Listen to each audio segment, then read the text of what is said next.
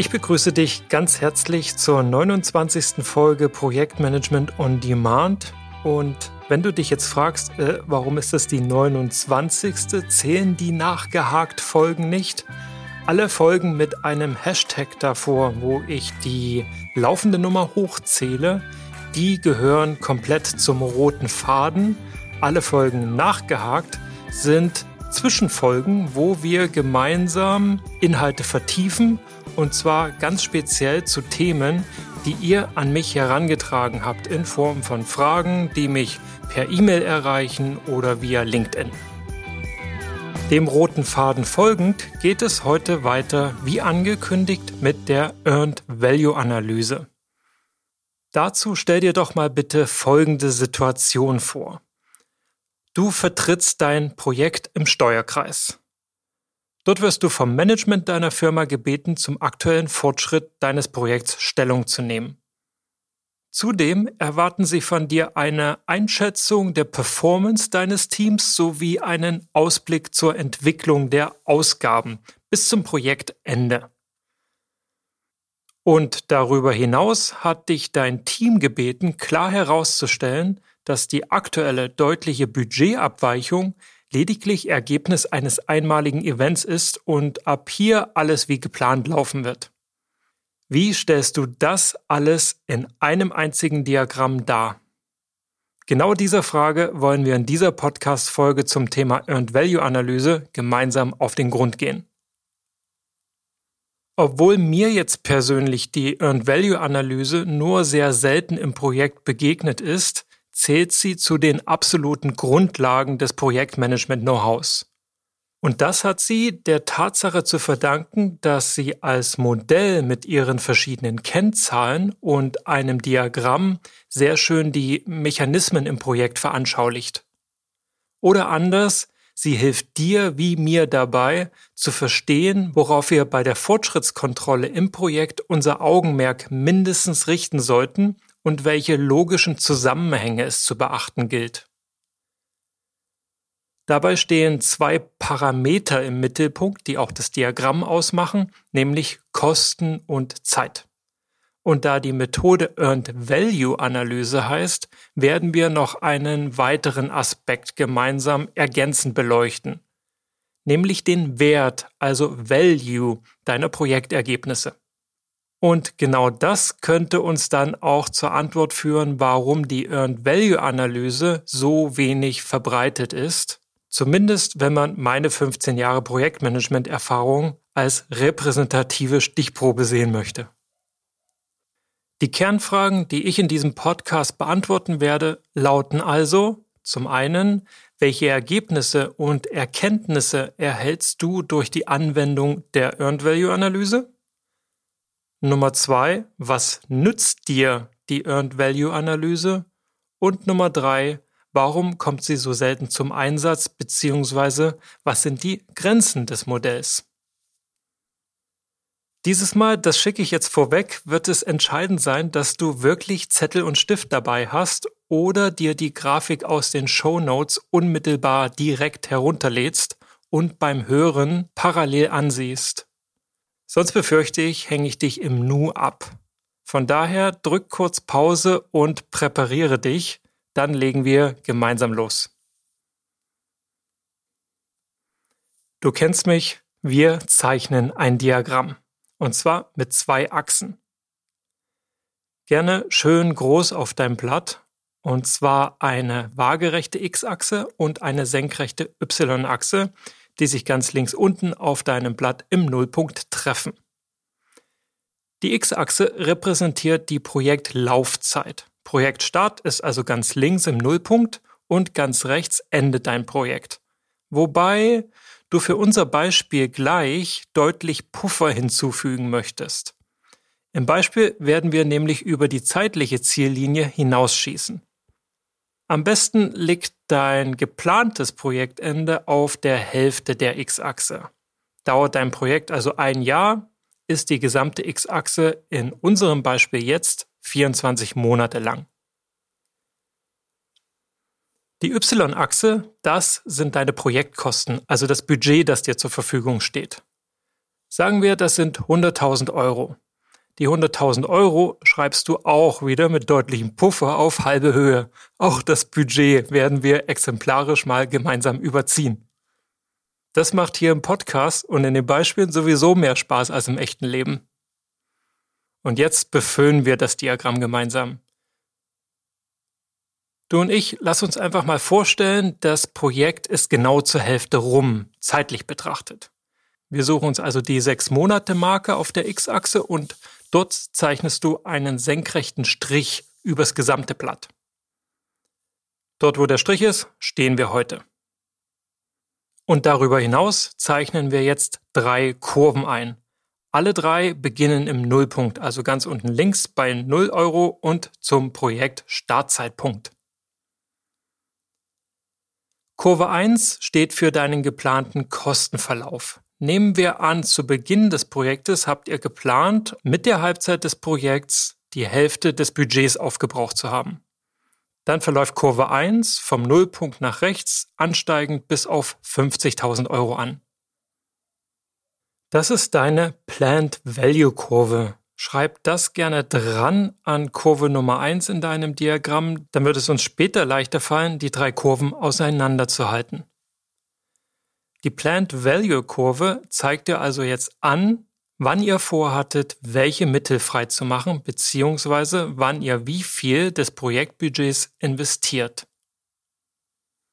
Mathematisch ausgedrückt ergibt sich der Planned Value aus dem Produkt vom Budget at Completion, also dem Budget zur Fertigstellung und dem prozentualen Projektfortschritt. Nehmen wir also an, dein Projekt ist 100.000 Euro schwer und zur Halbzeit habt ihr geplant 50 Prozent der Kosten ausgegeben zu haben, dann entspricht der Planned Value nun 50.000 Euro. Recht simpel also.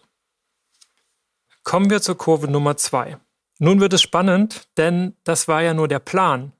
Spannend ist ja in Wirklichkeit, wo das Projekt tatsächlich steht. Wie viel Kosten sind bis heute denn tatsächlich angelaufen? Das ist Kurve Nummer zwei. Und die beschriftest du mit Actual Costs, also den tatsächlich angefallenen Kosten. Sagen wir, die belaufen sich auf 35.000 Euro. Klingt also erstmal gut, oder? Geplant waren 50, ausgegeben sind erst 35.000. Doch, und das bringt uns zu Kurve 3. Wie viel ist denn die Arbeit der Invest, die 35.000 Euro wert, die bisher ausgegeben wurden? Was ist der theoretisch erwirtschaftete Gegenwert oder anders ausgedrückt der tatsächliche Fertigstellungsgrad? Nehmen wir an, der liegt heute erst bei 25.000 Euro. Dann sah das bis gerade eben noch gut aus bei den ersten beiden Kurven, aber spätestens jetzt müssen wir uns Sorgen machen.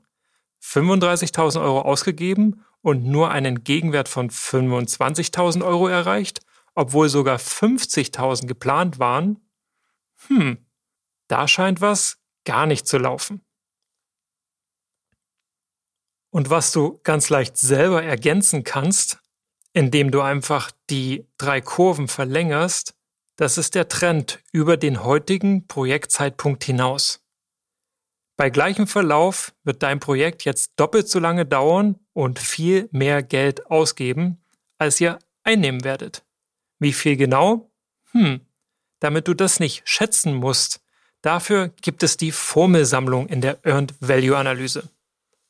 Wollen wir also wissen, wie viel über Budget das Projekt liegen wird? Der Fachbegriff dafür ist Estimate at Completion, also die Schätzung zum Zeitpunkt der Fertigstellung Dafür nutzen wir folgende Formel. Und zwar ergibt sich der Estimate at Completion aus dem Budget at Completion geteilt durch den Cost Performance Indicator. Das Budget at Completion, das kennen wir ja, das sind die 100.000 Euro. Den Cost Performance Indicator jedoch, den haben wir noch nicht. Dafür gibt es die nächste Formel. Der Cost Performance Indicator ergibt sich nämlich aus dem Earned Value geteilt durch die aktuell bis jetzt angefallenen Actual Costs. Und die kennen wir. Das sind 35.000 Euro. Fehlt uns nur noch der Earned Value. Über den haben wir aber, du erinnerst dich, schon gesprochen. Das sind die 25.000 Euro. Teilen wir jetzt also 25 durch 35.000 Euro, ergibt sich ein Cost Performance Indicator von 0,71, gerundet.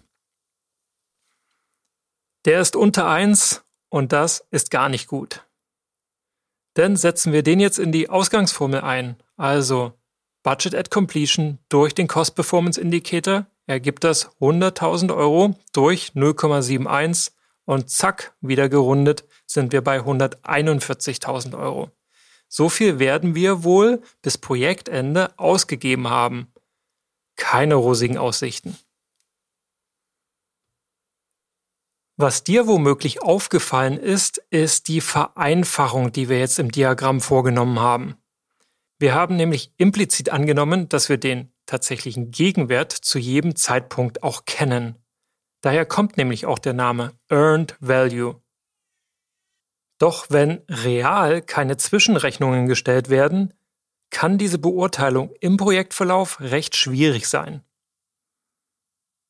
Und mehr noch, in der Realität ist es ja häufig so, dass beispielsweise halbfertige Ergebnisse eben noch gar keinen realen Nennwert haben, zumindest nicht für den Kunden.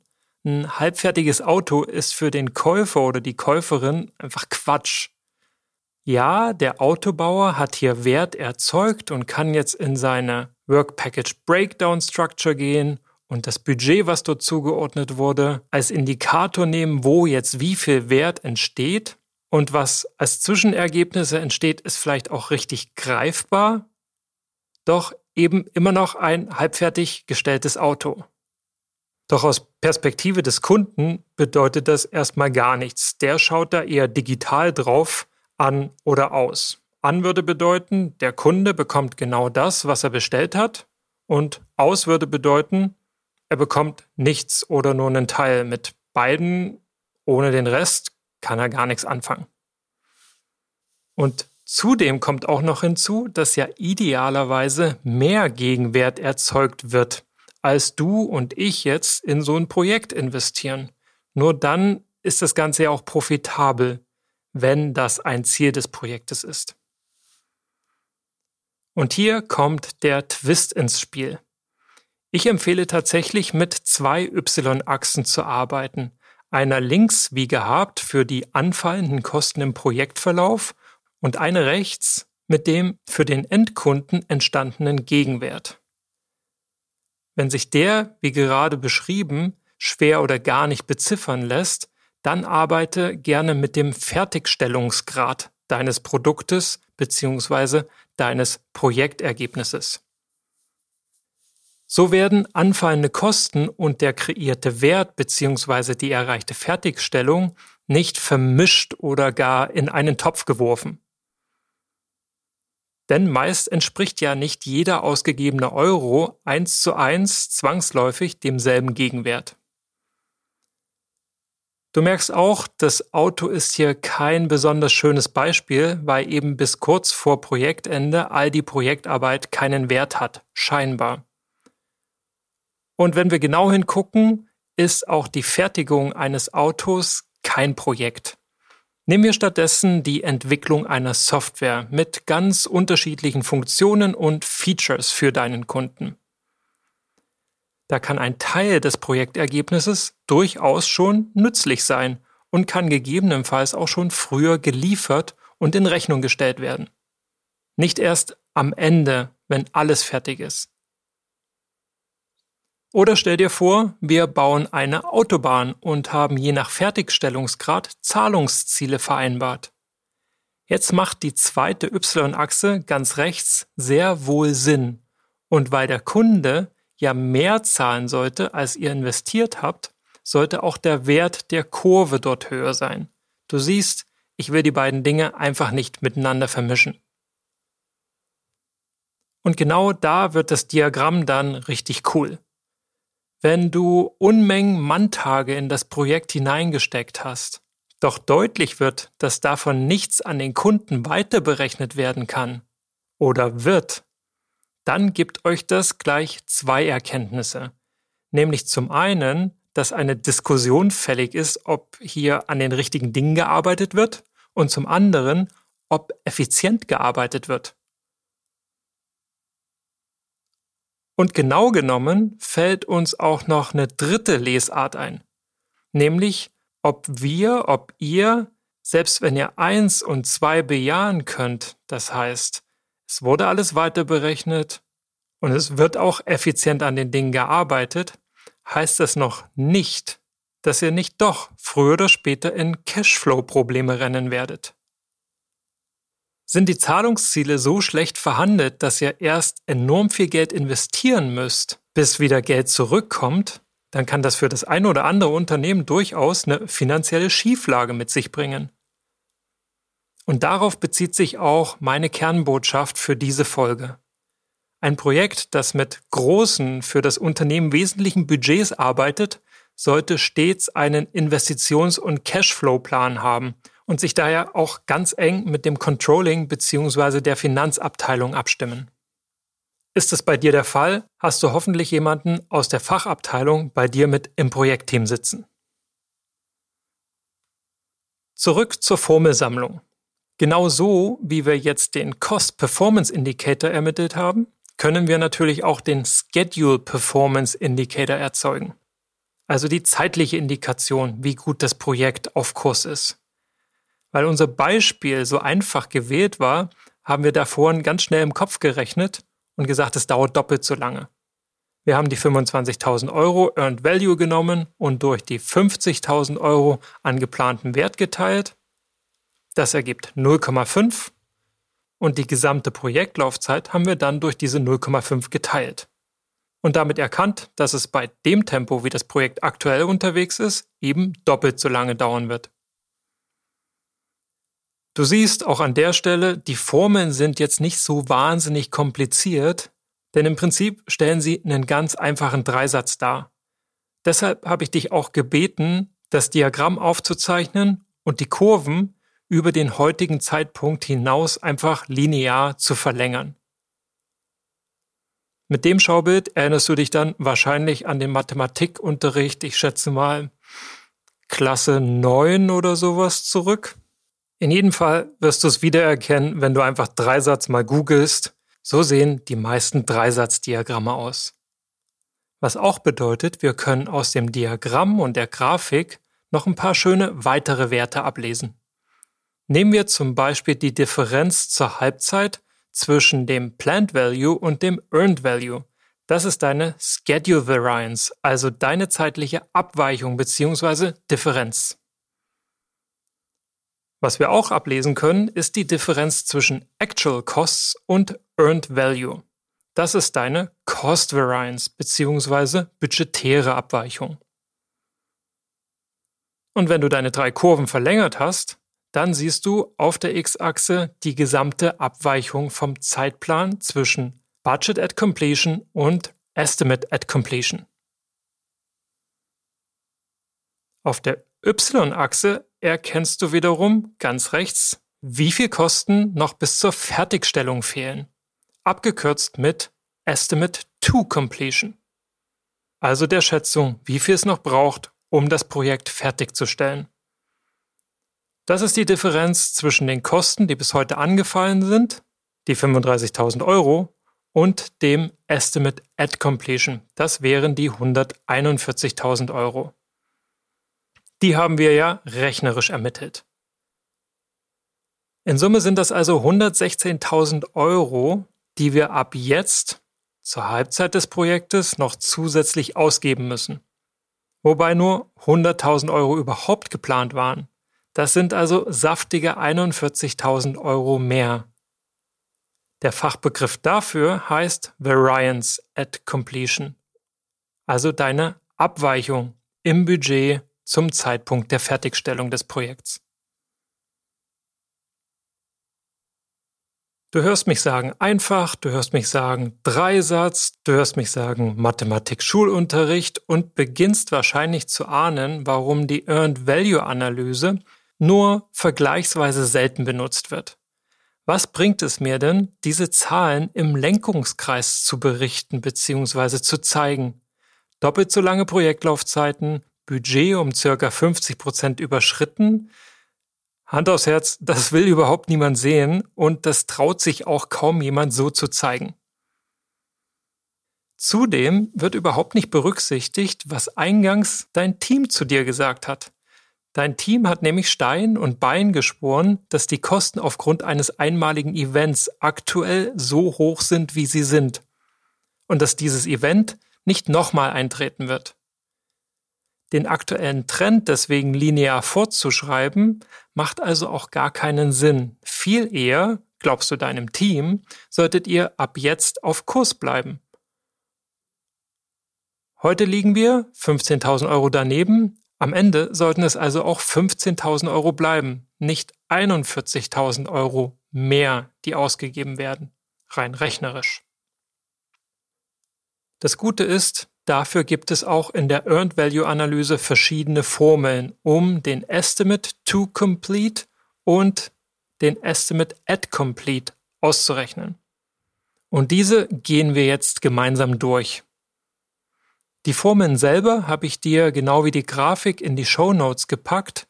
Hier listen wir jetzt einfach nur auf, welche vier verschiedenen Szenarien diese Formeln abbilden. Szenario A ist das Szenario aus unserem Beispiel, also dass ein einmaliges Event diese Abweichung erzeugt hat, was aber nicht wieder auftreten wird. Die Earned Value Analyse nennt das atypisches Event, ab dem dann danach alles wie geplant läuft. Szenario B ist dann folglich, dass das Event erneut auftreten kann.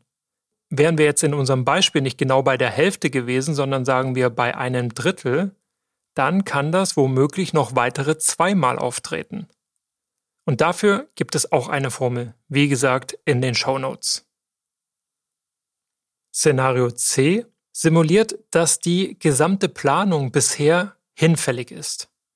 Dann setzen wir in die Formel einfach ein, was wir schätzen, was an Kosten noch anfallen wird, theoretisch, um das Projekt ins Ziel zu fahren. Und dann haben wir noch Szenario D, denn es kann natürlich noch sein, dass das Projekt eine gewisse Deadline einhalten muss. Dann kostet die Beschleunigung, die das Projekt jetzt braucht, zusätzliches Geld. Und auch dafür gibt es eine extra Formel, die den Zeitverlust durch Budget kompensiert. Die Formeln, wenn du dir die dann anschaust, sehen alle wilder aus, als sie eigentlich sind. Nur wird es ohne sie immer dann knifflig, wenn die Zahlen nicht mehr so schön im Kopf gerechnet werden können wie in dem Beispiel, was wir hier simuliert haben. Dann sind sie recht praktisch. Auch wenn die Mathematiker unter euch wahrscheinlich die Hände über den Kopf zusammenschlagen werden und sagen, oh Mann, also Trend berechnet man ja wo ganz anders und da gibt's echt schöne Formeln. Ja, die gibt es, allerdings nicht in der Earned Value Analyse. Solltest du kein Mathematiker oder keine Mathematikerin sein, dann sprich wie gesagt gerne mit dem Controlling beziehungsweise den Experten aus der Finanzabteilung. Ich hoffe, dir schwirrt jetzt nicht der Kopf vor lauter Abkürzungen in den Shownotes und Formeln und englischen Begrifflichkeiten und Zahlen und Daten. Was ich hoffe, ist, dass deutlich geworden ist, für welche Art von Analysen die Formeln geeignet sind und ab wann das Diagramm durch seine Vereinfachung der Abbildung des Trends Schwächen aufweist. Wie eingangs gesagt, ist die Earned Value Analyse so oder so super nützlich, um die Mechanismen gut zu verdeutlichen. Gerade die verschiedenen Szenarien sind natürlich eine perfekte Diskussionsgrundlage, wenn ein Projekt tatsächlich mal in Schieflage steht. Und die Earned Value Analyse macht auch greifbar, welchen Mechanismen du im magischen Dreieck begegnen wirst, nämlich dem kontinuierlichen Abwägen bei Kurskorrekturen und Änderungen zwischen dem Einsatz von Budget, der zur Verfügung stehenden Zeit und dem Wert, der Qualität, dem Value der Arbeit. Da gibt es tatsächlich nur einen mir bekannten Weg, alle drei Ziele, also Budget, Zeit und Qualitätsziel, gleichzeitig zu steigern bzw. zu verbessern. Und zwar indem du erfahrenere Mitarbeitende ins Projekt reinziehst, da die nämlich in der Regel mehr Arbeit in weniger Zeit schaffen und dabei auch noch bessere Qualität erzeugen. Die haben jedoch in der Regel ihren Preis und deshalb hält sich die These nämlich nur in einem einzigen Szenario, nämlich wenn ihr im Unternehmen intern keine unterschiedlichen Verrechnungssätze für Seniore versus Juniore oder reguläre Ressourcen ansetzt. Benutzt ihr innerhalb des Unternehmens für den Einsatz von Personal dieselben Tagessätze, egal welche Person dem Projekt zugeordnet wird, dann kann es auf jeden Fall gelingen, alle drei Dimensionen im magischen Dreieck zu optimieren, zu steigern, zu verbessern. Solltest du dir das Skript dieser Folge und sämtliche Unterlagen dazu herunterladen wollen, dann folgst du ganz einfach dem Link in den Show Notes. Ich schicke dir dann postwendend per E-Mail den Zugang zu und darüber hast du dann Zugriff zu schlichtweg allem Wissen, das ich hier in den bisherigen und künftigen Podcast-Folgen gesteckt habe. Zukünftige Podcast-Folgen, das ist ein gutes Stichwort. In der nächsten Folge dem roten Faden folgend, also das wird dann die Nummer 30, Hashtag 30, wird es um deinen Erfolgsfaktor Nummer 3 in der Projektumsetzung gehen. Das sind dann Tipps und Tricks von mir für dich zum Moderieren von Projektmeetings. Dazu hatte ich nämlich mit Caroline, einer Hörerin, bereits vor mehreren Wochen ist das jetzt her, ein echt spannendes Telefonat. Und auch du wirst es kennen, es kann nämlich eine echte Herausforderung sein, sich als Projektleiter oder Projektleiterin aktiv und inhaltlich in solchen Meetings zu beteiligen und gleichzeitig noch neutral das Team zu moderieren. Vielleicht sogar noch die Ergebnisse des Meetings zu dokumentieren. Die Erkenntnisse aus diesem Gespräch will ich unbedingt mit dir teilen und daher fließen sie auch in diesen Podcast ein. Was dir zeigt, ich lasse mich auch von dir super gerne inspirieren und beflügeln. Heute heißt es also für uns beide auf zur Brillanz.